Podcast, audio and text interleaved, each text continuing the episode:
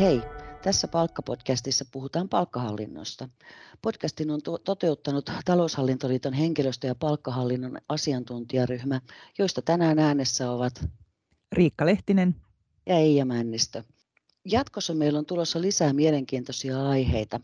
Niistä saat tietoa seuraamalla Taloushallintoliiton somekanavia.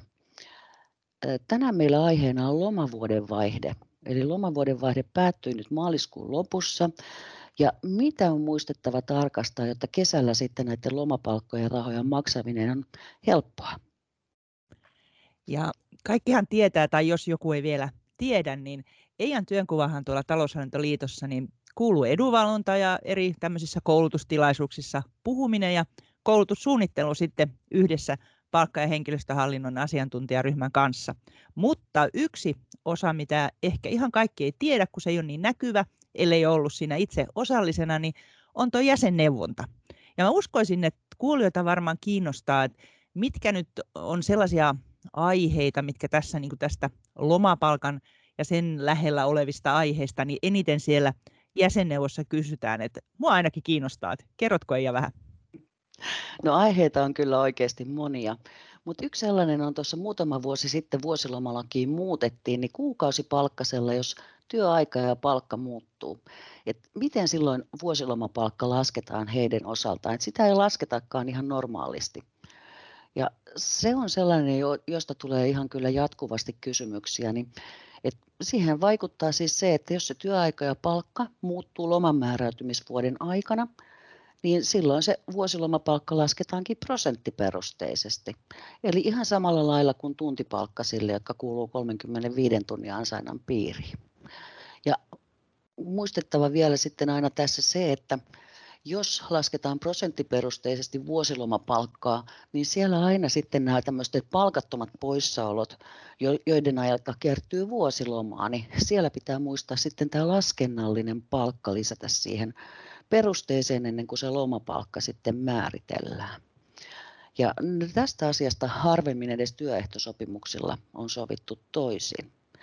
Mutta ettei asia ole liian helppo, niin kyllähän sitten taas, jos se työaika ja palkka muuttuu, mutta muuttuu vasta loman määräytymisvuoden vaihtumisen jälkeen, niin silloin lasketaankin lomapalkka ennen muutoshetkeä olleesta palkasta, mikäli tämä henkilö ei ole ennättänyt pitää niitä vuosilomia siltä lomanmääräytymisvuodelta, jonka on ollut koko tai osa-aikainen, eli ei ole muutoksia tapahtunut, vaan se muutos tulee tosiaan vasta lomanmääräytymisvuoden jälkeen ennen näiden vuosilomapäivien pitämistä. Niin ennen muutoshetkeä ollen kuukausipalkan mukaan sitten ihan normaalisti lasketaan tuo vuosilomapalkka, niin tämä on ehkä sellainen asia, että kaikille ei palkanlaskennassa ole vielä tullut näitä vastaan.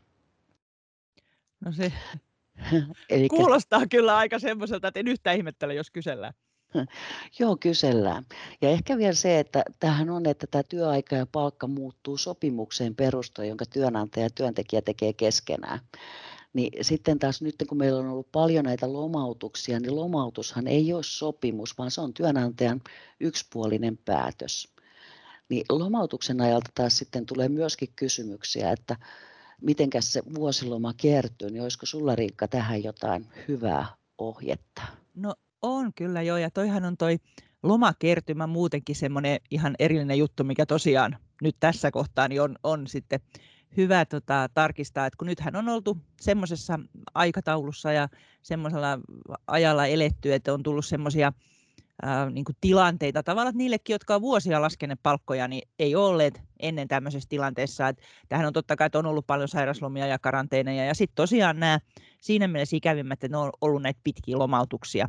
Ja tietysti nyt kun lomautuksista puhutaan, niin en malta olla muistuttamatta, että, että kaikki muistaisi seurata niitä 200 päivän päivän näitä rajoja, että, että jos ei ole töitä tarjolla, niin sitten ei tietenkään mitään voi, mutta jos voisi vaikka vuorottelemalla niitä ihmisiä jollakin tavalla välttää, ettei tässä kohdassa tulisi isoja, isoja tota, palkkoja maksettavaksi, kun kassa on tyhjä, mutta se lomamäärätys, määräytymiseen liittyvä asia ja tämä lomakertymä, niin siihen tämä lomautus totta kai sit vaikuttaa kanssa. Et, et silloin kun puhutaan tämmöisestä ää, kokoaikaisesta lomautuksesta, niin ne 30 ekaa päiväähän on sellaisia, että loma kertyy ihan normaalisti, Ja aina jos tullaan välillä töihin, niin sittenhän se kertymä alkaa uudelleen. Et, et sitä ei voi tehdä tavallaan myöskään niin, että se vaan, vaan niin kuin jatkuisi se sama lomautus. Et jos välillä kutsutaan töihin, niin sitten taas, taas alkaa uusi. Paitsi sitten, että jos on se vuosiloma, niin kun se lomahan pitää pitää, vaikka olisi lomautuksellakin, niin, niin vaikka tämä lomautus ei niin kuin muuten katkea tavallaan kesken, vaan alkaa aina alusta, niin, niin sitten jos on vuosiloma, niin sittenhän se, se tota, jatkuu, että jos siellä, siellä on ollut vaikka 50 päivää ennen, niin sitten kun tehdään se vuosiloma, niin sen jälkeen sitten on 51. päivä, että siitä ei ala sitten tämä 30 päivää uudestaan. Mutta sitten pitää muistaa myös se, että kun nyt on aika paljon näitä osa-aikaisia lomautuksia, niin siellähän tota, on sitten nämä päivät, että jos on sellaisia, että tehdään vaikka niin kuin osa viikosta vaan töitä, että on päiviä, jolloin ei olla töissä, niin kuusi kuukauttahan on sitten tämmöisiä työssäolon niin kuin veroisia päiviä, että tulee tavallaan vähän pidemmältä ajalta, kuin kuitenkin siinä välissä ollaan sitten töissä, että sillä on merkitystä sitten myös tosiaan, että onko se koko-aikaista vai osa-aikaista se lomautus. Mutta sitten jos nyt mietitään, että puhutaan vähän vuosilomista ja poissaoloista ja näistä, niin onko tota näistä lisävapaa-päivistä, niin nehän on vähän uudempi juttu. Ei ne nyt ole, ei ole ihan uusi, mutta kuitenkin sen verran uudempi, että mä uskon, että näitä ei varmaan ehkä ole vielä ihan kaikille palkalaskijoille tullut niin eteen ja nyt niitä alkaa tulemaan. Tuossa ainakin eilenkin niin kuulin, että oli useampiakin, kun keskustelin muutaman palkanlaskijan kanssa, että joka oli tehnyt vuosia jo palkkahallinnon töitä, niin nyt oli tullut ensimmäisiä tilanteita, että tämmöisiä lisävapaa-päiviä piti niin ottaa huomioon, niin kerrotko sä ja vähän niistä? No joo, nämä lisävapaa-päivät onkin mielenkiintoinen juttu, kun ne on vuosilomalakiin, tuli tosiaan tuolta huhtikuun 2019 alusta alkaen tulee, tulee huomioida lisävapaapäivät tarvittaessa, niin tämä, kun, nämä, näitä kun annetaan vain silloin, jos työntekijä vuosiloma jää alle neljän viikon, eli 24 päivän täydeltä lomanmääräytymisvuodelta, ja syynä näissä on vain se työkyvyttömyys, eli sairaus, tapaturma ja ammatillinen kuntoutus, niin silloin täytyy huomata, miettiä, että hei, pitääkö lisävapaa-päiviä antaa. Eli nämä kolme poissaoloa on ainoastaan se, milloin näitä käytetään ja se, että jos siellä olisi vaikka hoitovapaa tai joku muu tällainen ajanjakso sen loman määräytymisvuodella, miltä ei kerry vuosilomaa, niin silloin se ei vaikuta näiden lisävapaa-päivien antamiseen. Ja sitten kun näitä lisävapaa-päiviä lähdetään miettimään, niin ensin pitää aina miettiä ihan se normaali työ, työssäoloveroinen aika, eli 14 päivän ansainnan piirissä tämä 75 työpäivän ajalta kertyy työkyvyttömyyden takia poissaololta niin vuosilomaa. Ja jos lomaa kertyykin jo sitten se neljä viikkoa, eli puhutaan kahdesta neljästä päivästä sen takia, kun meillä nämä vuosilomapäivät on maanantai lauantai ajanjaksoja, niin jos se kertyy, niin sitten ei tarvitse miettiä lisävapaa-päiviä. No, mutta sitten jos tämä henkilö onkin ollut tosiaan työkyvyttömyyden takia poissa ja lomaa kertyy alle se neljä viikkoa, vaikka jos hän olisi ollut töissä, hänelle kertyisi täydet lomat, niin siinä tapauksessa lisävapaa päiviä pitää pystyä antaa hänelle niin monta kappaletta, että saadaan se neljän viikon palkallinen vapaa täyteen. Ja tähän sitten vielä liittyy se, että mitä siitä maksetaan. No, vuosilomalaki sanoo, että henkilö on oikeutettu siihen palkkaan, kun se sen poissaolon, eli lisävapaa-päivien pitämishetkellä, mitä hän olisi ansainnut. Ja se siis poikkeaa se, jos se vuosilomapalkka, mitä normaalisti maksettaisiin, vaan se palkka, mitä maksetaan että pysyy mielenkiintoisena, niin sitten kuitenkin kun meillä on näitä työehtosopimuksia, niin työehtosopimuksissa taas on voitukin sopia toisin siitä lisävapaapäivän ajalta maksettavasta korvauksesta. Ja ainakin joissain työehtosopimuksissa kuukausipalkkaselle, niin siellä sanotaan, että palkka jaetaan luvulla 25, että saadaan yhden lisävapaapäivän hinta. Eli se taas viittaisi vuosilomapalkkaan, vaikka se ei sitä olekaan.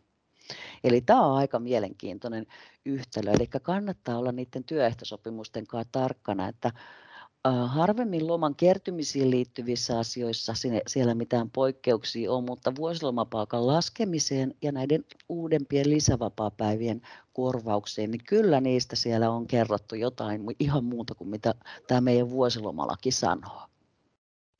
Joo, ja se on kyllä, mä muistan silloin, kun nämä lisävapaapäivät tuli, niin tota, mulle yksi, yksi yrittäjä sanoi, että hän ei sitten enää palkkaa yhtään ketään, ja mä mietin, no miten niin, että miten tämä nyt siihen vaikuttaa, niin hän sanoi, että no kun, no kun tota, tilanne on nyt sitten, että hän vähän ihmetteli, että eikö mä ollut niin lukenut näitä uusia lakipykäliä, että kun tilanne on nyt sellainen, että, että kun hän ottaa jonkun ihmisen töihin, niin vaikka se olisi ihan uusi työntekijä, niin silloin heti 24 päivää lomaa.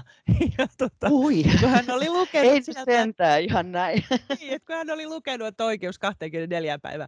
Mutta hän olisi kyllä helpottunut, kun mä sanoin, että ei, ei ihminen nyt missään tapauksessa saa enempää, mitä hänellä olisi ollut oikeus, jos hän olisi töissä ollut. No niin, kyllä. Mutta sä Riikka puhuit äsken noista, että lomautuksen ajalta kun kertyy näitä vuosilomaa, niin mm-hmm. jos vaikka mietitään näitä lisävapaa-päiviä, niin lomautuksen ajaltahan se vuosilomien kertyminen voi päättyä.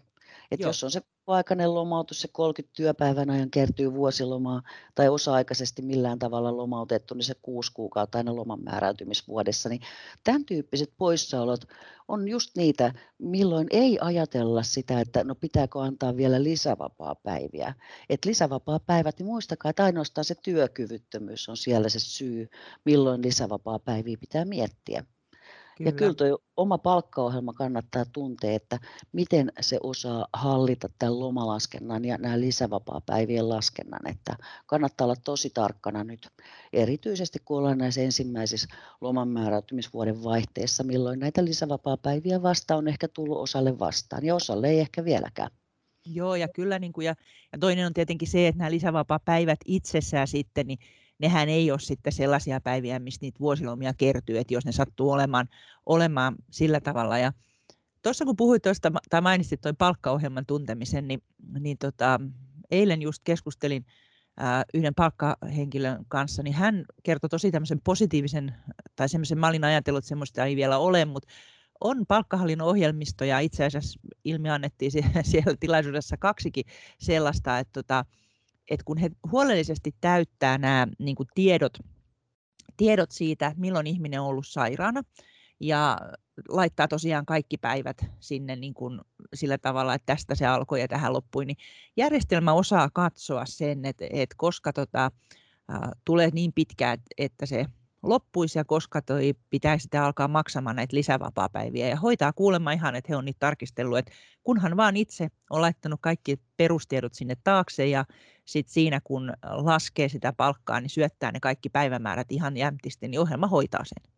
No toi kuulostaa hyvältä, eli ihan kiva kuulla, että ohjelmatoimittajat on ottanut niin nämäkin jo huomioon kuitenkin tuohon. Lomapalkkojen laskenta on kuitenkin se on melko haasteellista, jos on mitään normaalista poikkeavaa, mutta kyllähän se on mielenkiintoistakin. Siellä saa vähän tutkailla aina vuosilomalakia ja työehtosopimusta ja siinäkin kohtaa vuosilomat on aina mielenkiintoisia, että ne kiinnostaa myös työntekijöitä. Eli se palkanlaskennasta, niin kyllä sieltä kysellään niistä, että onko lomat oikeudet oikein ja miten tämä lomapalkka nyt on laskettu, että eikö tämä ole vähän liian pieni. Harvemmin sitä sanotaan, että hei mä saan liikaa palkkaa. Joo, se on totta. Ja siinähän se onkin se, se sellainen just, että varsinkin nyt varmaan tässä kohtaa, niin kyllä varmaan niitä kyselyjä tulee ja, ja sen takia onkin sitten hyvä tavallaan, että annetaan niitä, niitä laskelmia hyvissä ajoin, ajoin sit sinne tota, työntekijöillekin, että he näkevät, että millä tavalla se on laskettu, niin, niin tota, päästään, sitten, päästään sitten keskustelemaan heti ne pois ne, ne tota, mahdolliset e, tämmöiset erimielisyydet siitä, että onko se lomapalkka semmoinen, mitä palkalaskija on laskenut? No tuosta oon kyllä ihan samaa mieltä, eli se lomapalkkalaskelma, mikä pitää lain mukaan ihan työntekijöille antaa, niin jotenkin mä itse ainakin lähettäisin sen mielellään heti tässä loman määräytymisvuoden vaihteen jälkeen, kun nämä tarkastukset on tehty, että kaikki on niin palkanlaskennan näkökulmasta ok, mitä tietoa palkanlaskentaan on saatu, niin sitten ne lähettää sinne, niin ainakaan kesällä tule enää sitten ongelmia siellä, kun on jo muutenkin kiire, kun ihmisiä on lomalla ja tehdään pienemmällä porukalla töitä, niin siellä sitten kaikki on jo ihan, ihan kunnossa eikä tule kyselyitä sitten enää siinä vaiheessa. Nimenomaan, kun sitä palkkaa voi laskea sitten vaikka se palkanlaskija, sen varsinaisen palkanlaskijan sijainen, niin se ei ole kauhean kiva, kun hän saa sitten sen työntekijän sieltä, että ei tämä ole oikein laskettu. No toi on ihan totta. Päästään kaikki helpommalla sitten kesäaikaan ja nautitaan sitten toivottavasti lämpimästä kesästä. Nimenomaan. Ja kyllähän palkkahallinto kaiken kaikkiaankin, niin onhan se oikeasti, sehän on tosi mielenkiintoinen ja tämmöinen monialainen niin työ, että et ei, ei siinä niin aikatu pitkäksi. Ja mehän nyt tota, tosiaan niin, kuulijoille kaikille tiedoksi ja kiitos kun olette tähänkin asti toivottavasti jaksaneet kuunnella, niin Taloushallintoliiton palkka- ja henkilöstöhallinnon asiantuntijaryhmä, niin me päätettiin, että me vähän avataan näitä asioita ja kerrotaan vähän vapaamuotoisemmin ja tosiaan aloitettiin tämä palkkapodcast ja tämä on nyt sen ihan eka jakso, mutta sitten kyllä seuraa sitten jatkoakin ja sen lisäksi me aloitettiin sitten kirjoittelemaan näistä aiheista niin, niin tota, vähän blogia ja me on sitten tosiaan Eijan kanssa nyt se eka jakso kirjoitettu just näistä asioista, että mitä tämmöisen lomamääräytymisvuoden vaihteessa pitäisi tehdä. Eli jos sulle nyt kun kuuntelit, niin heräsi jotain ajatuksia aiheesta, niin käy ihmeessä sitten lukemassa meidän blogikirjoitus tästä aiheesta. Kiitos munkin puolesta ja palataan taas aiheeseen. Hei vaan. Hei hei.